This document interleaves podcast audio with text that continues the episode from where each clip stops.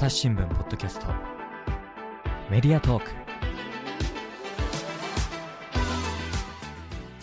朝日新聞の飯沼正人です。そしていつもおなじみの中島さんです。よろしくお願いいたします。よろしくお願いします。そして本日はお二方ゲストをお呼びしております。えっ、と、まずは、えー総合プロデュース本部デジタルソリューション部の杉本智之さん。よろしくお願いいたします。よろしくお願いいたします。そしてもう一方同じ部署の八代優さんです。よろしくお願いいたします。よよろしくお願いします。ろしくお願いします。あの、中島さんお二人とはご面識あるんですかね？はい。あの、同じ、その総合プロデュース本部でして、はいあの、噛まずに読んでいただいてありがとうございます。頑張りました。あの、噛ませる、あの、悪さをするでおなじみの、あの、名前なんですけど、まあ、そこの同じ部署で、えっと、私は、あの、ビジネス推進部というですね、あの、別の部にいるんですけど、あの、あの、杉本さんと八代さんは、あの、主主にデジタル広告の、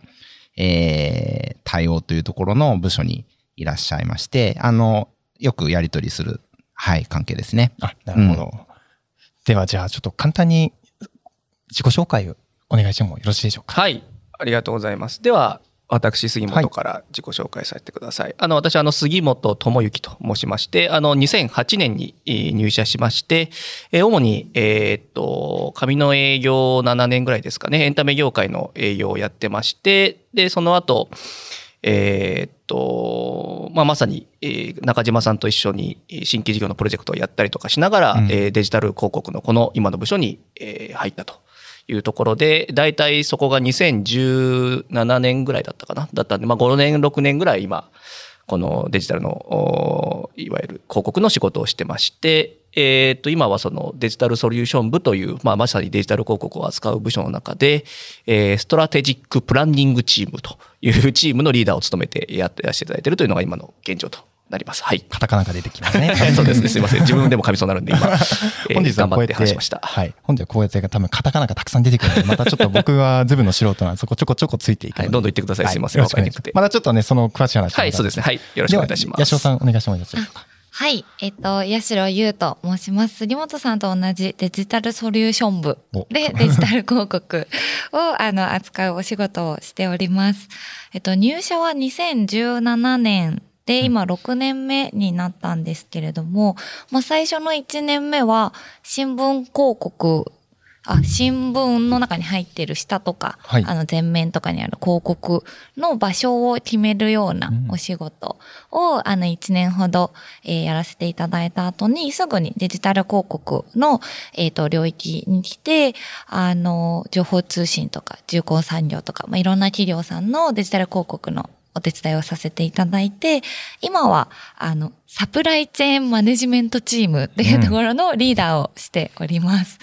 はい。サプライチェーンマネジメントチーム。すいませんはいカタカナが多くてはいこれは何でしょうか？サプライチェーンマネジメントっていうのも一般的にも、まあ、使われたりすることもあるような言葉らしいんですけど、はい。あの、サプライチェーンって、こう、あの、物流とかだとよく使われたりするかなと思うんですけど、あの、まあ、商品をこう、作って、こう、届けるまでみたいな、川、上流から川下までみたいな一連の流れをサプライチェーンって言ったりすると思うんですけど、まあそれを私たちの部に置いたときに、本当に広告をご提案しに行って、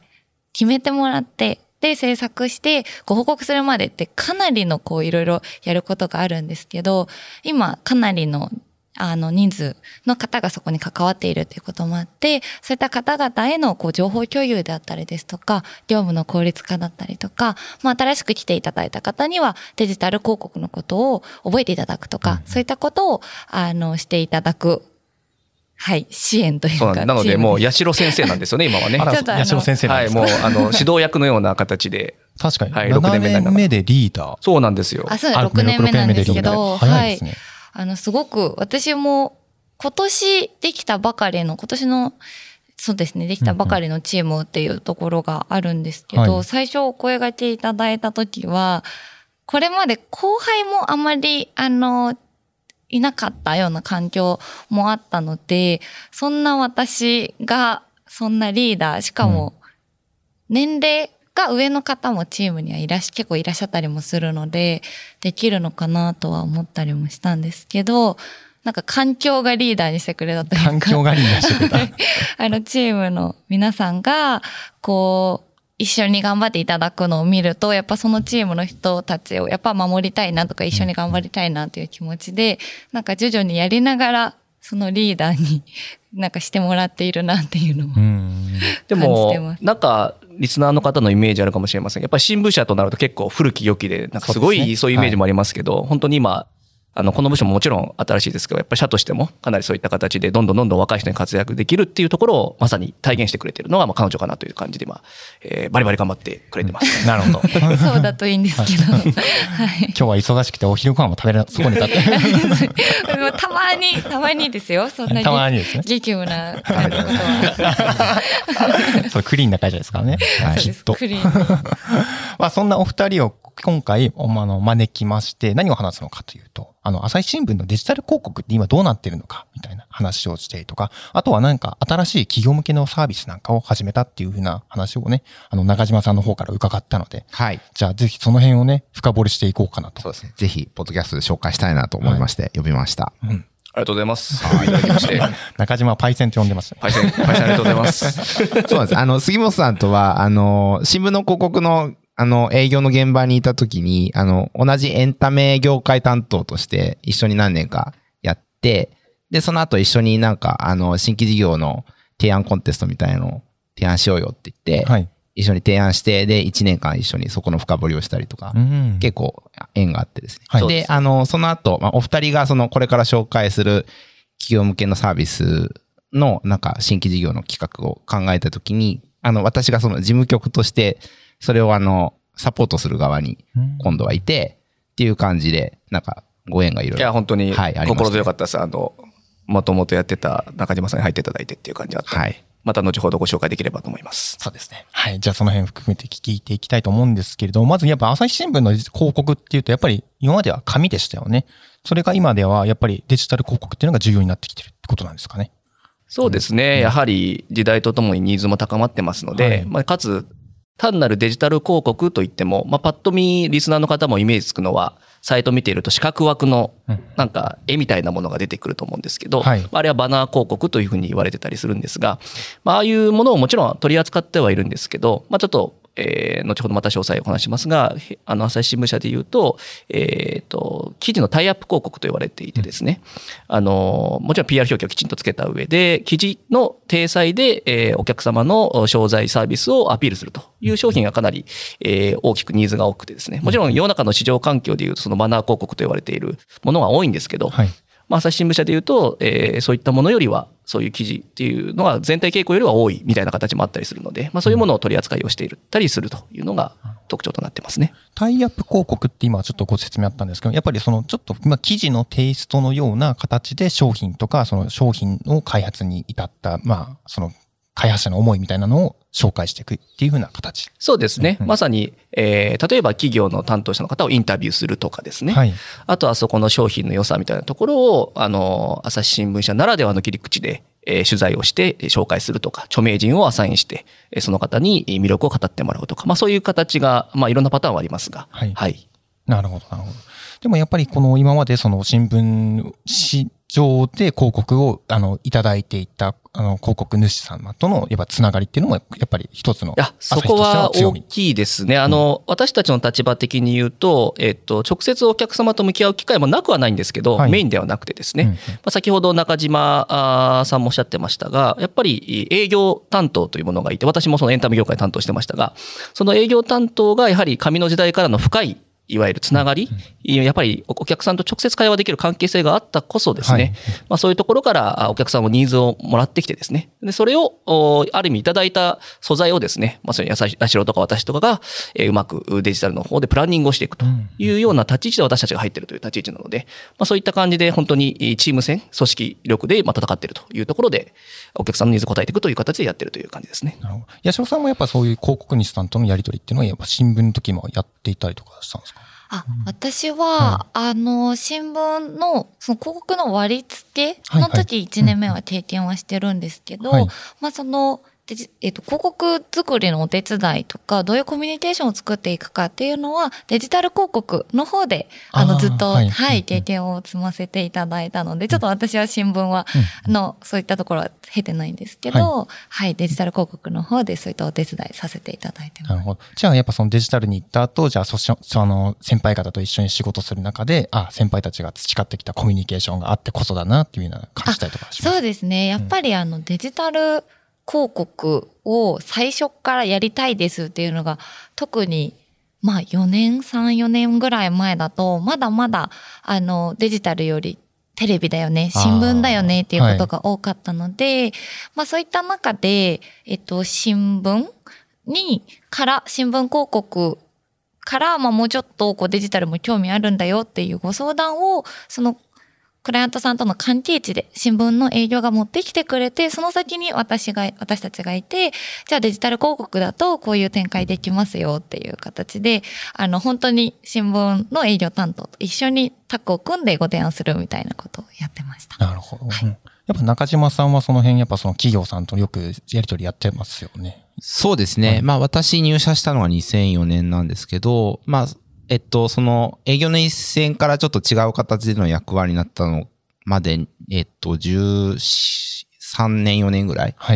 ずっと営業でいろんな部署でやってて、あの、これってなんかいろんなメディアによって構造が違うんですけど、新聞社って、あの、広告の営業部門の人間が結構多くって、うんうん。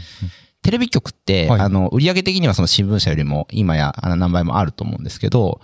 あの、広告の営業の担当者って結構少ないんですよね。あ、そうなんですか？はい。なんかその、クライアントと直接対面する営業の人っていうよりは、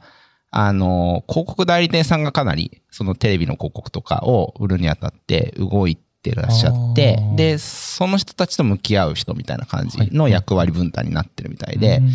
一方で新聞社っていうのは、この伝統的に直接クライアントさんに提案するのを結構やっていて、あ、そうなんですね。で、まあなんかど、どっちが最適なのかはわからないんですけど、まあ結果的にそうなっていて、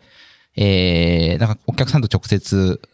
ヒアリングするとか結びつくとか、はい。まあそこに当然広告会社さんとやり取りしたりっていうのもあるんですけど、っていう形でその新聞社にとって広告の営業部門が結構人数がいて、えー、いろんなところに根張って情報を取りに行くみたいなのは、結構、あの、伝統的にあってですね。で、それがまあ、あの、紙媒体からデジタル媒体に、その、パワーがシフトしていくにつれて、はいえーまあそういう、あの、伝統的なその営業力みたいなのも培いつつ、あの、売るものがそのデジタルにシフトしてきたみたいな、いう流れはあると思います。なるほど。はい。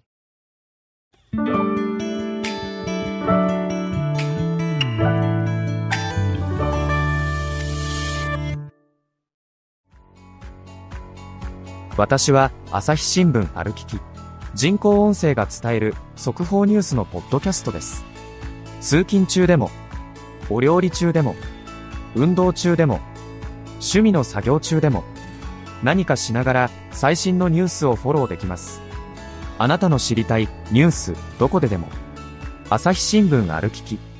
たった数分で今日のニュースをまとめ聞き。なんか自力がつきそうな一方、まあ大変ではあるけれどもって感じですね。うん。まあそういうふうな中で、まあ、その、先ほどタイアップ広告で高い評価いただいてるっていう話もあったんですけども、他にこう、はい。なん、なぜこう、朝日新聞の広告ええ。が、まあ評価いただいてるっていう、そういうなんか要因とか、なんかそうですね。今、またちょっとカタカナ出ちゃいますけど、はい。ADS、あの、朝日デジタルソリューションズという名前を掲げてですね、はい。まあ、いわゆる、えーっと、先ほど、まあ、さっき言った記事のタイアップって実はワンオブゼムで、もちろんメイン、あの、新聞社ということもあって、かなりニーズの多い商品ではあるんですが、まあ、それ以外も、それこそ先ほど言った通り、営業現場だといろんなニーズを拾ってくるんですね。えー例えばイベントやりたいとか、例えば SNS を活用したいとか、まあ、そういうニーズを引き、えー受けてきた営業をきちんとおソリューションとして、その解決としておご提供できるような、まあ、プログラム、社内、えープログラムという立ち位置でですね、はいえーその朝日デジタルソリューションズというものをえー立ち上げて、今、あ初めて。で、まあ今言った通り、本当にイベントもするし、SNS 配信もするし、それこそ動画、はい。あの、新聞社ですけど、動画も今かなり力入れていてですね、あの、社外からもすごい動画の、えー、長けてる方も入っていただいてとか、まあそういうこともどんどんどんどん、えっ、と、強化していてですね、まあそういうところで、お客様からのニーズをですね、きちんとおマーケティング課題にえー直結して解決するようなものに、えーきちんとおお答えできるような体制を今作っているという感じですね。あ、なるほど。確かにもう朝日新聞の社内っていうと本当にもう職種が豊富で、それぞれプロフェッショナルというか、まあ専門性を磨いてる人がたくさんいるんで、まあ確かにお客様に対して、あの、ご提示できるような内容っていうのが結構。そうですよね。はい。イベント、それこそ展覧会事業もうちはやってたりする。あの、はい。有名なのはやっぱり高校野球とか、はい。あの、吹奏楽とかもあると思いますが、展覧会とかもたくさんやってますし、まあいろんなやっぱり社としても、いろいろお 2B のお客さんのニーズに応えれるような知見とかもいろんな方面で溜まってますんで、まあそういうところをうまく活かして、えーご一緒にえービジネスしていくというところを今取り組んでいる最中ですね。なるほど。はいうんまあ、あの、いただいたそのレジュメの中でなんか主なええ4つの機能みたいなところがあるんです。この辺ご紹介いただいてもよろしいですか？まあそこをじゃあ具体的にどういう機能かってすみません、4つあるので、かいつまんで言いますと、1つ目が、あの、多メディア、まあ多いですね。うんメディアというところで、はいまあ今、朝日新聞社は実は30をですね、超えるような、それこそグループ会社とかも含めても、すごいたくさんメディアを運営してまして、多いですよね。今はいうん。たくさんあるので、まあそこでやっぱり知見とかも溜まってますし、まあそういうところを活かして、えー課題解決におつなげするっていうところで、まあ、多分具体例とかあった方が分かりやすいと思うので、はいえっ、と、某飲料メーカーさんで一つの商品を PR してくださいって言った時にですね、まあ30もありますから、まあその30のうち、まあいずれ、あの、いくつかはピックアップしてたんですけど、まあ複数のメディアで、えー違った切り口でその記事の紹介をするみたいなことを一斉に展開するみたいな。っていうことを例えばです。これも一例なんですけど、をやるみたいなことがありましたね。はい。まあ、あとはあれですか、その、例えば、まあ、企業さんの方が、まあ、若者向け、それから主婦向けええに PR したいって思えば、まあ、その、若者や主婦の方がよく見る、その、メディアはい。で、まあ、広告を打っていくとか、そうですね。展開していく。あの、メディアもそうですが、特に、あの、私も今さっきのストラテジックプランニングチームというところの役割の一つに、プラットフォーマーとのアライアンスみたいなことを結構、まあ、ライフワークでずっとやっていてですね。プラットフォームとのアライアンス。ああの、プラットフォーマー、例えば LINE、Twitter とか Yahoo さんとかですね。はい。まあそういうのを、まあプラットフォーマーみたいな言い方はしてるんですけど、まあ例えば若者というお題であれば、Twitter 社さんのアライアンスを活かした商品を加えることによってですね、まあその若者に訴求できるように Twitter 上でたくさん見てもらえるような商品開発もしてますので、はい。まあそういうのを組み合わせたりとかをして、まあご提案するみたいなことをしてますね。なるほど。はい。うん。そして、そうですね。二つ目がコミュニティ。まあ、有料なコミュニティを持ってますっていうのが二つ目になるんですけど、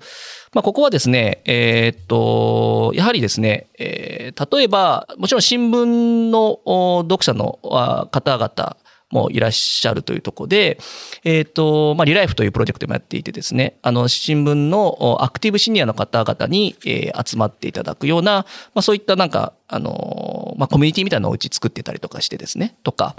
あとは全然逆なんですけど、本当に若い、いい鏡よ鏡というメディアがあってですね、そこには鏡ストというですね、あれも、八代10代後半から20代前半ぐらいかな、ぐらいの子たちだよね、の、えーこ形に、まあ、あの、コミュニティを作っててですね、まあ、そういうコミュニティを有してますので、まあ、はいそういうところでお客様のニーズに応じてですね、まあ、そういう方を集めたイベントをやるとか、ちょっとアンケート的なヒアリングをしたりとか、そういうのをまあ商品開発に活かしたりとか、PR に使ったりみたいなことをやれるような、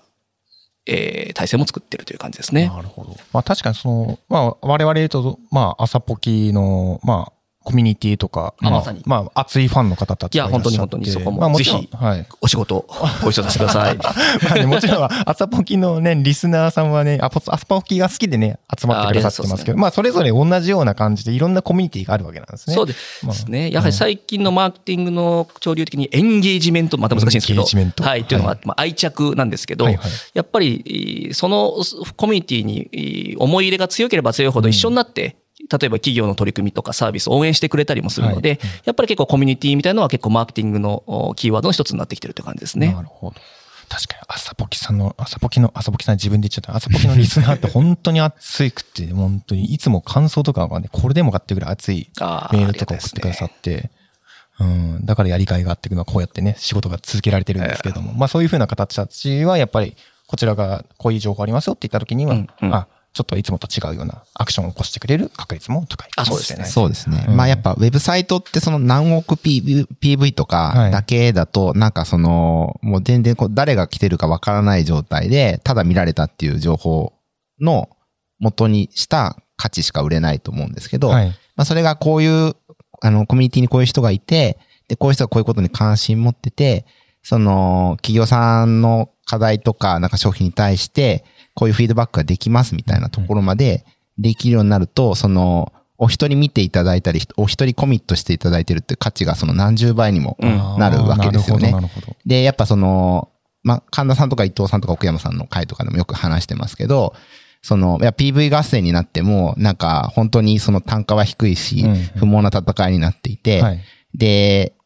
もっとその、そのそこに価値を見出すには、やっぱりそのコミュニティを持っていて、うん直接そういう方々と繋がれる関係の中で、まあその企業に対しても価値の提供ができるようになると、まだ戦えるんじゃないかみたいな。なるほど。はいそうですね。昔のメディア、まあ今もありますけど、やっぱテレビとか新聞とかはやっぱりどっちかっていうと部数とか GRP、まあ放送の波のひ広く浅くというか、はい浅くてはちょっと失礼かもしれないですけど、まあたくさんの人に見てもらうみたいなのを全て多分重視してた時代だったと思うんですけど、やっぱりこれからさっき言った深さうんうんみたいな、まあそのエンゲージメントみたいな言い方してましたけど、まあそういうところもやっぱり重視してくる時代になってきてますんで、まあそういうところで、はい、やっぱり SNS っていうと発信力も変わりますんで、はい。熱い思いのある人は。まあそういうところも何か一緒に、えー企業の、えーマーケティングニーズをご一緒できる、えー機会も、おそういう形で、まあ。えーできるんじゃないかとは思ってるんですそうですね。あの、広いコミュニケーションを取る前の段階で、その深くて、あの、狭いコミュニティの中で、いろいろその、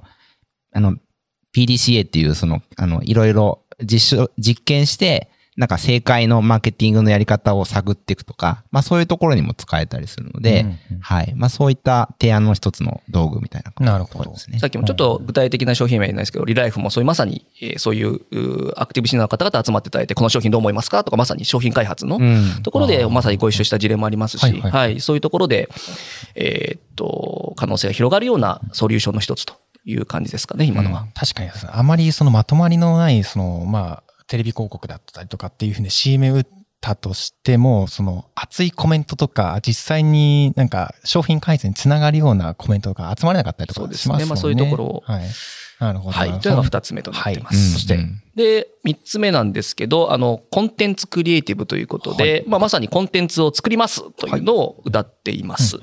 で、ちょっとここはちょっと私喋りすぎちゃったんで、少し八代の方から説明いただこうかなと思うんですけど、あれですよね、あの、八代の方で、えー車メーカーさん、某車メーカーさんで、まさにコンテンツをがっつり作った事例とかも頑張って昔やってくれて、昔っても2、3年前ぐらいか、1年前ぐらいか。はい、そうですね。じゃあそこそこら辺も多分具体例があるとイメージつきやすいと思うんで、ちょっとご説明お願いできますか？はい、ありがとうございます。その、まあ、デジタル広告と言ってはいたものの、広告でなかったりデジタルを飛び越えるようなクリエイティブ制作みたいなところもさせていただいていて、そのまあ自動車メーカーさんで新しくあの自動車発売するっていう風になったんですけど、その時に、そのまあ自動車を買いたいよってなった時に、自動車ってこう、すぐに発売されるわけではないので、買えるようになるわけじゃないので、その、じゃあ先行、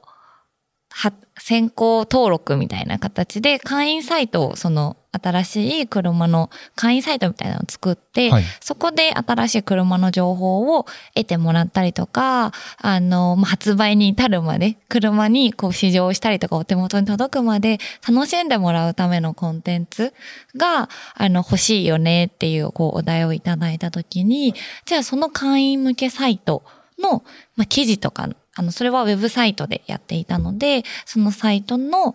あの、コンテンツっていうのを記事ベースでこう納品させていただいたりとか、あの、ウェビナーとかって言って、ウェブセミナーですね。その、まあ、車がどういうメッセージで、あの、作られた車なのかっていうのを、こう、対談形式で語っていただくようなのを動画にして、あの、納品させていただいたりとか、まあ、実際にあの、走行シーン、車が動いているみたいなイメージ動画みたいなのを撮らさせていただいたりとかもしたんですけど、まあ、そういう、も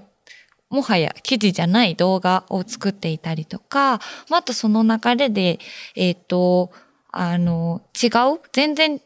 車じゃないブランドさんとコラボレーションしたいよっていうお題がをいただいて、コラボレーションをこう実現させて、まあ、実際の店舗にそのコラボレーションされたものをこう展示してみたりとか、あの雑誌の方でも展開してみたりとかっていう形の本当に幅広いこうものづくり、コンテンツ作りっていったところをあのお手伝いさせていただいたっていう事例もあります。なるほど。今ちょっと話を聞いただけでも、それこそその、まあ記事を書くんだったらまあ記者が必要で、で、写真だったらまあカメラマンが必要で、で、また動画だったらまあ、またカメラマンが必要で、で、まあそれを編集する人が必要で、で、ウェブページだったらウェブを編集する人が必要で、まあ、いろんな人が噛まなきゃいけないと思うんですけれども、この辺は朝日新聞でも結構一括して、まあ、田田さんとも協力しながらだと思いますけれども。そうですね。もう一気通貫で全て打ちさせていただいていて、で、そ、それも先ほど、あの、多メディア展開のお話あったかなと思うんですが、はい。一つがっつりある編集部に入ってもらって、コンテンツ軸を作るであったりとか、あとアートディレクターも社内にいたりするので、そうね。そういったあの、方に入っていただいたりしながら、あの、まあ、あとは私自身がこうディレクションとか進行に携わったりっていったところもあったんですけど、っていうのを、あの、まあ、時にあの、パートナー企業の方とかにも入っていただきながら、え制作しているような形です。あれですよ、まさにサプライチェーンマネージメントですよ、これが。そう、これいろんなことをやるって、まさにその、今取りまとめっていうのがさっきの、はい、冒頭で話した、はい。ヤシロのチームのミッションですね。なるほど。そのはい経験が買われて、じゃあリーダーになってると。そうです。そうですね。はい。なるほど。やっぱ一般的に普通他の広告さんとかだったりとかすると、それこそまあ、まあお話を受けて、で、それぞれまあ記事を書いたりとか動画を撮ったりっていうのは、やっぱ外注していったりとかっていうことの方が多かったりとかするんですかね？一般的に言うと。まあ、でも、増えてきてると思いますね。はいあの、特にデジタル系の媒体は、やっぱりよく、うブランドスタジオみたいな言い方をしていて、まあ、自社内に作れる体制を作ってるってもどんどん増えてますんで。あ、そうなんですね。はい。そういう意味で言うと、まあ、結構こういう形は世の中の、まあ、トレンドの流れではありますね。うんうんはい。でも確かにそう考えたら、朝日新聞の社内っていうのは、それぞれやっぱ先ほど言ったように、専門職の人がいっぱいいるから、もともと抱えていったと言ってもいいんですね。それがなかなか活用されてこなかった。まあ、そこに、まあ、いろいろなお力添えをいただいて、社内のメンバーも集まってきてですねうん、あの、例えば編集、えで記事を書かれた方が今、こちらの部署に来ていただいて、やはりまさにその力を発揮いただいたりとかですね。まあそういうところで、えーいろんな力をお結集してですね、今いろんなこの企業のニーズを解決するようなものをお届けしているという感じです。なるほど。それを ADS でシステム化していく。そうですね。はい。はいそういうところでサプライチェーンマネージメントすると。な やってる、はい、そうですね。はい。るほど。そして、そうですね。で、最後なんですが、はい。ちょっとこちらはまた、ままた、朝日新聞。ポッドキャスト。